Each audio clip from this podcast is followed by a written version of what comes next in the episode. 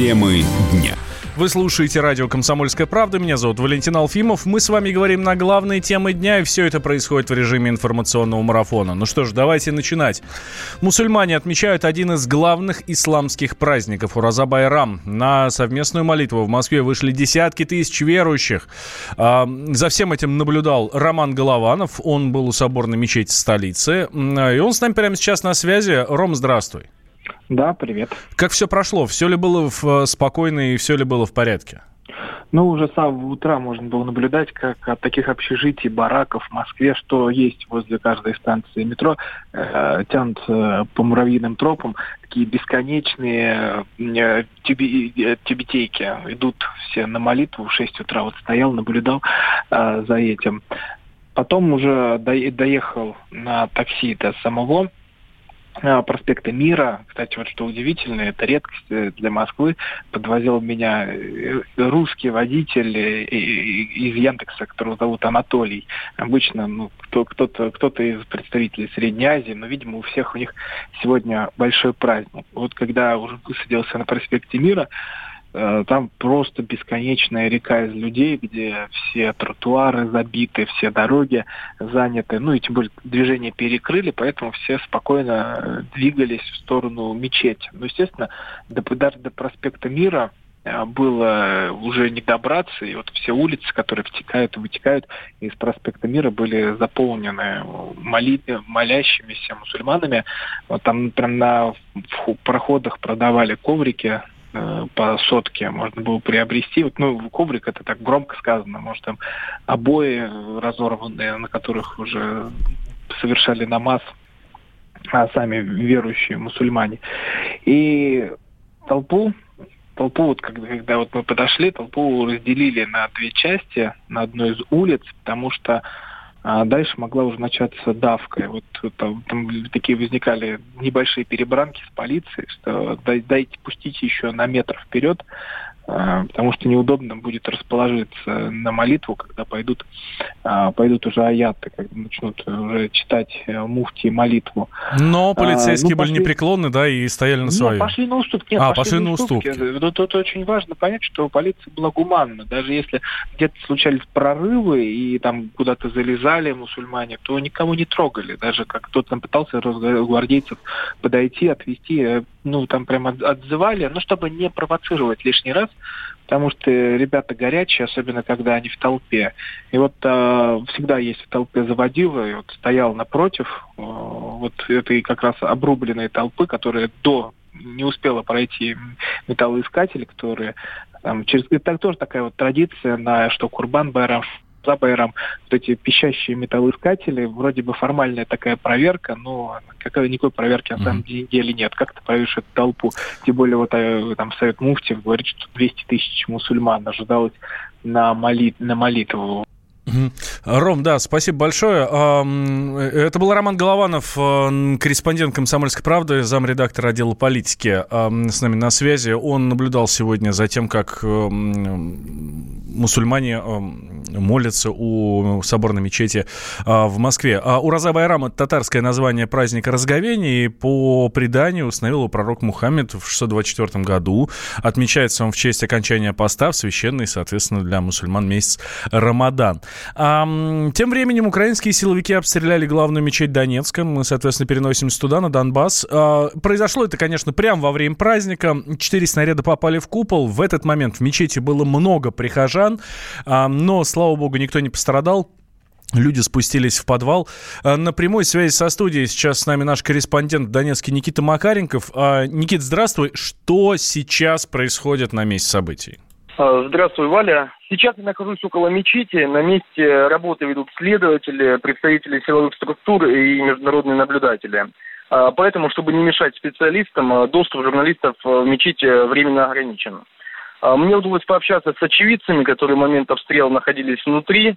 По их словам, в тот момент в мечети было много людей, и, что самое важное, много детей – подвал никто спуститься не успел, но люди переждали обстрел на первом этаже, скучковавшись и молившись о мире.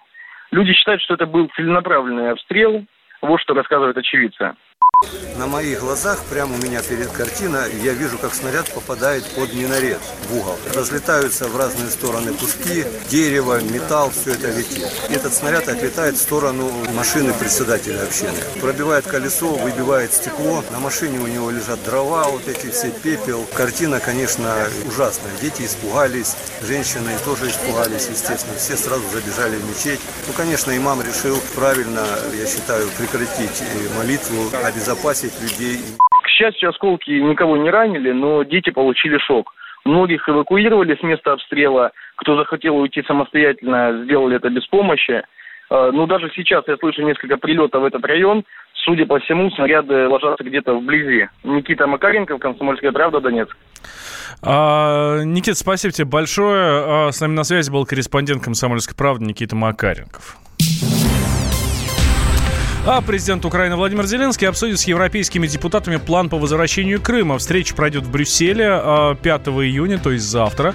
Сейчас Киев продолжает активно работать над стратегией, которая вернет контроль над полуостровом. Это заявила пресс-секретарь Зеленского Юлия Мендель. На самом деле это очень дипломатично. Но не думайте, что администрация забыла про Крым. Ведутся постоянные консультации. Когда будет наработано определенное решение, его вынесут. Но администрация хочет быть прозрачной, поэтому говорить про слухи до того, как будет принято это решение, администрация бы не хотела. Администрация бы не хотела. Ну, вот с нами на связи сейчас политолог Владимир Шповалов. Владимир Леонидович, здравствуйте. Здравствуйте. А какие меры для возвращения полуострова может предложить Киев? Я думаю, что никаких мер он предложить не может, и э, это все э, не более чем демагогия. Э, на самом деле у Владимира Зеленского был прекрасный шанс э, начать действительно э, разблокировку отношений с Россией и э, замерение с Донецкой и Луганской народными республиками, но э, в силу разных причин Владимир Зеленский, судя по всему, отказался от этих идей, которые Э, собственно, и привели его к победе на выборах и обеспечили большинство э, э, электората на восточных и южных регионах Украины, которые устали от войны, на юго-востоке, которые хотят мира. А то, что сейчас является основой курса Зеленского, во всяком случае, мы слышим это от разного рода деятелей из окружения избранного президента, это Э, э, новое вино в старых мехах. Это повторение той же самой песни, которую уже, э, собственно, исполнял неоднократно на бис Петр Порошенко, и фактически Зеленский э, переходит на ту же самую риторику. Владимир Леонидович, да. слушайте, а смотрите, интересный момент. Вот там Зеленский важные решения принимает, и в Донбасс ездит, там и про Крым говорит, и про... Э, не в Донбасс, да, и в Донбасс ездит, сейчас да, да, в Европу да, да, едет. Да. А почему-то он сам об этом не говорит. Всегда его пресс-секретарь общается. А почему так? А, дело в том, что это действительно так, и нужно обратить внимание на тот факт, что фактически Зеленский э, после выборов э, уходит из информационного пространства, делает очень мало э, тех или иных информационных шагов сам, ну, за исключением того, что поедает шаурму в прямом эфире. Все остальное исходит от каких-то иных людей, пресс-секретаря, каких-то э, людей э, в окружении Зеленского, подчас даже не входящих, не имеющих официальных должностей. А мне кажется, что здесь ответ очевиден. Зеленский не знает на самом деле, что делать. Он не готов брать ответственность на себя, поэтому он держит паузу и Э, стремится э, в минимальной степени светиться сам, э, особенно в контексте той избирательной кампании, которая сейчас набирает обороты и в рамках которой он может оттолкнуть от себя тот или иной сегмент электората. Поэтому он перекладывает ответственность на хрупкие женские плечи и на каких-то друзей, товарищей своих, и э, сам э, в максимальной степени закрывается на этот период. Я думаю, что как избирательная тактика это может дать определенные результаты, но все-таки президент, избранный президент, должен уже брать ответственность на себя. Здесь не поспоришь. А после выборов он возьмет все-таки ответственность на себя? А после выборов ему еще нужно будет завоевать власть поскольку нет, очевидно, никаких шансов на то, что партия Зеленского добьется абсолютной победы на выборах, а следовательно, ему нужно будет формировать коалицию и потом устанавливать контроль над правительством. Это достаточно сложный процесс, и он займет серьезное время. А судя по тому, что Зеленский в настоящее время все-таки не занимается активной информационной Э, деятельностью, то, скорее всего, и после выборов некоторое время он будет э, недоступен для своего избирателя, и э, его заявления будут озвучивать другие э, лица, что, кстати, не может не сказаться на его рейтинге, потому что э, человек, который э, избран и который является президентом надежды, а именно так можно mm-hmm. характеризовать э, те настроения, которые были в отношении Зеленского, постепенно будет растрачивать тот потенциал доверия, которым а, наделил его украинский избиратель. Да, и в результате все вернется на круги своя. Это я сейчас про всех президентов, у которых рейтинг падает с катастрофической скоростью. Владимир Шповалов, политолог, был с нами на связи. Темы дня. Встречаем мы как-то Максима Шевченко и говорим, давно вас видно не было, что случилось? А он отвечает – на меня полный запрет. Я в чернейшем списке. Полный запрет на всех телеканалах федеральных. Потому что я нарушил как бы правила. Вот и молодец, говорим мы. Правила для того и существуют, чтобы их нарушать. А на радио «Комсомольская правда» вам всегда рады. Исключение из правил с Максимом Шевченко. Слушайте по вторникам в 8 вечера по московскому времени.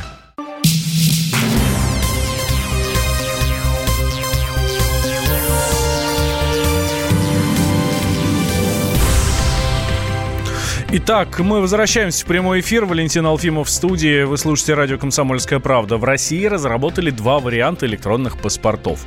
Как рассказал вице-премьер Максим Акимов, в первом случае речь идет о пластиковой карточке с чипом, а второй без чипа. Ну, в общем, понимаете, это одно и то же, только одна с чипом, другая без.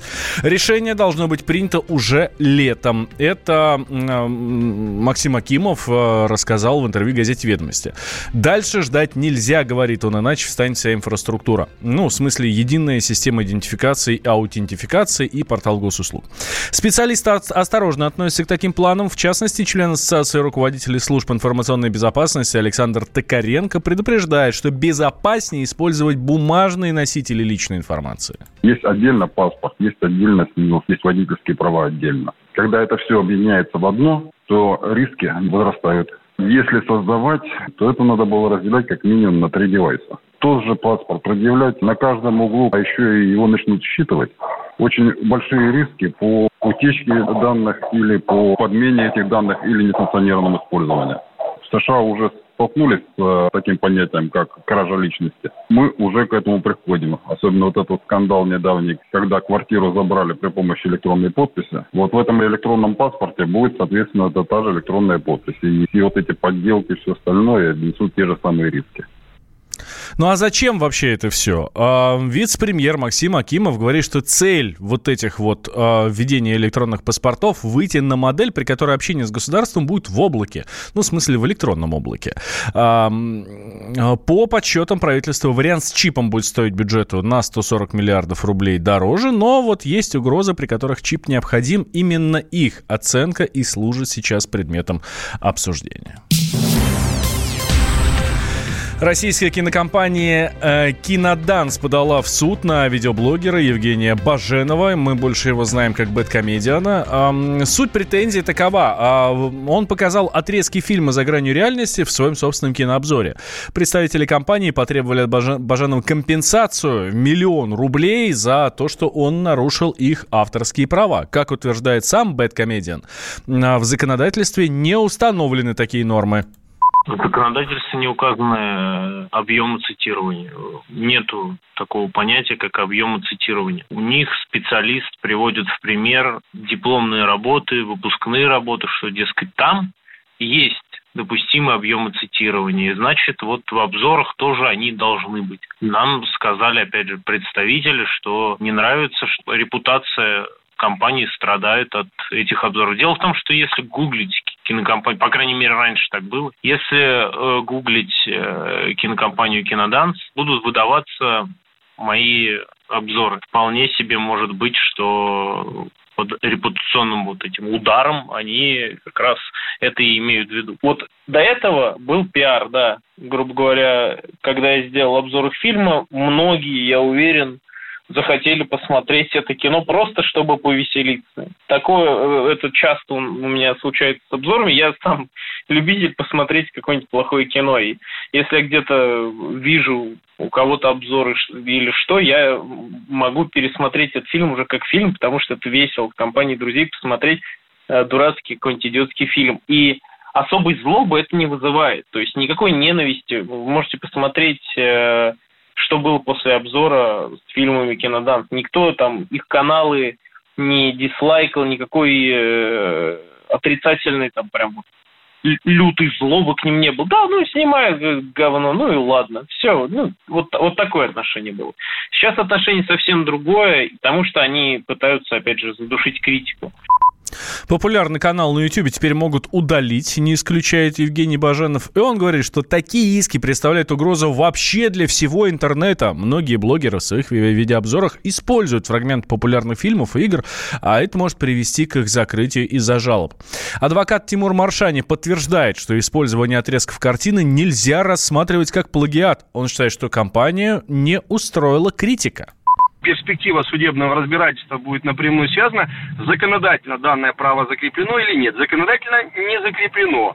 Количество печатных знаков, которые используются, например, при составлении того или иного произведения и в дальнейшем может быть расценено как плагиат, относится только к печатным изданиям, а не к видеопроизведениям, не видеофайлам. Практика судебная еще не сформировалась в отношении конкретного видеофрагмента, который может использоваться для придания критического отзыва более аргументированной взвешенной позиции. Поэтому, если говорим относительно а, случившегося а, события, которое можно расценивать как плагиат, нет, невозможно это расценивать как плагиат. Это мнение отдельного блогера, которое было подкреплено мотивированной позицией с использованием компиляции, сделанной на то или иное а, медийное произведение, в дальнейшем используемое для того, чтобы аргументированно свою позицию отстаивать уже при составлении критического отзыва на картину. И личное мнение кинокритика, видимо, не устроило производителей а, этой картины и вызывало такую вот э, негативную реакцию, такой вот ненужный ажиотаж. За блогера заступилась уже телеведущая Ксения Собчак. В, своей, в своем телеграме она заявила, что благодаря обзорам Бэткомедиа на российские фильмы наконец-то смотрят.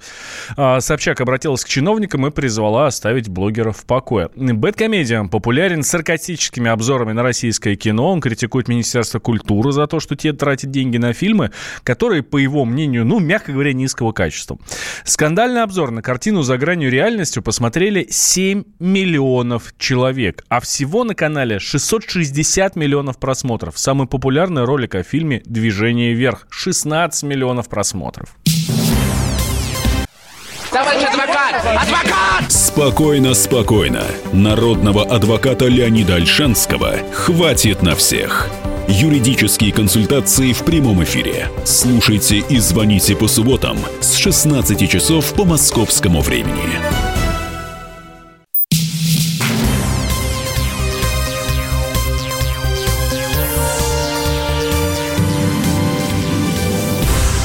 Вы слушаете радио «Комсомольская правда». Меня зовут Валентин Алфимов. Мы продолжаем. В Хакасии завершены поиски пропавших полгода назад туристов. 3 июня рядом с селом Приисковое обнаружили тела Марии Бескостной и Александра Заболоцкого. Причина их смерти пока неизвестна.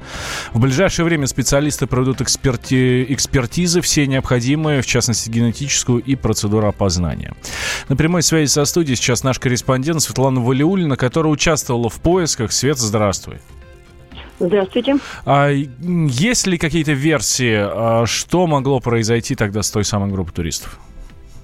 Ну вот сейчас у следователей есть несколько версий, а, вот только две основные. А, согласно первой, туристы могли разделиться. То есть двое из них были а, посильнее, это Артем Сергеев и Дмитрий Егоров. Соответственно, Александр и Мария более слабые. И вот когда началась жестокая пурга, Артем и э, Дмитрий могли отправиться за помощью вверх по горе Арарат через перевал как раз к селу. Это была единственная дорога, которую они знали. А еще двое, Александр и Мария, по мысли следователей, могли укрыться в убежище которое соорудили из веток и снега.